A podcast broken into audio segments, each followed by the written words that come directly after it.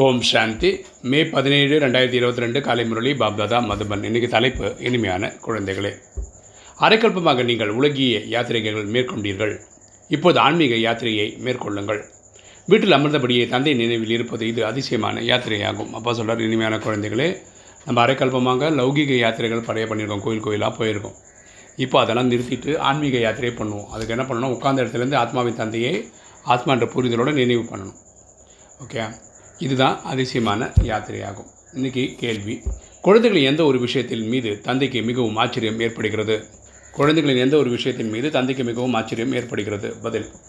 எந்த சொத்தை அடைவதற்காக குழந்தைகள் அரைக்கல்பமாக கஷ்டப்பட்டார்களோ அழைத்து கொண்டே இருந்தார்களோ அந்த சொத்தை அழிப்பவர் வந்திருக்கும் பொழுது அவருடைய கையை அவருடையவராக ஆகிய பிறகும் கைவிட்டு விடுகிறார்கள். சில பேர் என்ன பண்ணுறாங்கன்னா அப்பா சொத்து அடைகிறதுக்காக அறுபத்தி மூணு ஜென்மமாக பக்தி பண்ணாங்க. இறைவனையே கூப்பிட்டுட்டே இருந்தாங்க.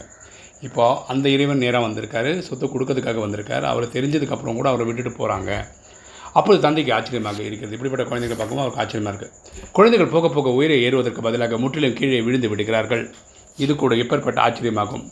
கடைசி நேரத்தில் பரமாத்மா வந்துட்டாருன்னு தெரிஞ்சதுக்கப்புறம் பரமாத்மா விட்டுட்டு போகிற குழந்தைகளை நினைக்கும் போது அவருக்கு சந்தோ ஆச்சரியமாக இருக்குன்றார் அப்பா. கேள்வி.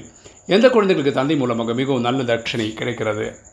எந்த குழந்தைகளுக்கு தந்தை மூலமாக மிகவும் நல்ல தட்சணை கிடைக்கிறது? பதில் யார் தந்தையால் ஏற்றப்பட்ட ருத்ர வேள்வியை நல்ல முறையில் பராமரிக்கிறார்களோ மேலும் எப்பொழுதும் ஸ்ரீமத் படி நடக்கிறார்களோ அவர்களுக்கு தந்தை மூலமாக மிகவும் நல்ல தட்சணை கிடைக்கிறது. அப்போ சொல்கிறார் யார் அப்பா இயற்கை இருக்கக்கூடிய ருத்ர ஞான யஜ்ஞ வேள்வியில் தங்களை ஈடுபடுத்திக்கிறாங்களோ அதை பராமரிக்கிறாங்களோ தூய்மையாக இருந்து கடைப்பிடிக்கிறாங்களோ ஸ்ரீமத் படி அவங்களுக்கு அப்பா மூலமாக தட்சணை கிடைக்கிறது உதவி கிடைக்கிறது. இன்றைக்கி தாரணை ஃபஸ்ட்டு பாயிண்ட் இந்த நேரம் மிகவும் மதிப்பு வாய்ந்ததாகும். சங்கம நேரம் இந்த நூறு வருஷம் ரொம்ப முக்கியமான வருஷம். எனவே ஒரு நொடி கூட அதை சம்பாதியம் இல்லாமல் விட்டு விடக்கூடாது. தன்னை ஆத்மானு புரிந்து தந்தையாக சிவன் நினைக்கும் போது ஒரு லட்ச ரூபா கிடைக்குது.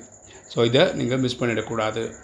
ஆத்ம உணர்வுடையவராக இருப்பதற்கான முழு முயற்சி செய்ய வேண்டும். தன்னை ஆத்மான்ற புரிதலோடு இருக்கிறதுக்கு முயற்சி பண்ணணும். ரெண்டு நடந்தாலும் சென்றாலும் தந்தையை நினைவு செய்து தங்களது நிலையை அமைத்து கொள்ள வேண்டும். நடந்தாலும் சென்றால் நம்ம அப்பாவை நினைவு பண்ணுற அந்த வேலையை நம்ம ஒழுங்காக பண்ணணும். மிகவும் இனிமையானவராக ஆக வேண்டும் நம்ம தேவதை மாதிரி ஆயிடணும். யாருக்குமே துக்கம் கொடுக்கக்கூடாது. நம்மளால் யாருக்கும் துக்கம் கிடைக்கக்கூடாது. வரதானம். சரியான விதி மூலமாக வீணானதை முடித்துவிட்டு முதல் நம்பர் பெற்று பெற்று விடக்கூடிய பரமாத்மா சித்தி சுரூபம் ஆவீர்களாக. சரியான விதி மூலமாக வீணானதை முடித்துவிட்டு முதல் நம்பர் பெற்றுவிடக்கூடிய பரமாத்மா சித்தி சுரூபம் ஆவீர்களாக. விளக்கம் பார்க்கலாம். எப்படி வெளிச்சத்தின் மூலம் ஈரோல் இயல்பாகவே நீங்கி விடுகிறது? கரெக்டாக லைட்டு போட்டோன்னே இருட்டு போயிடுது.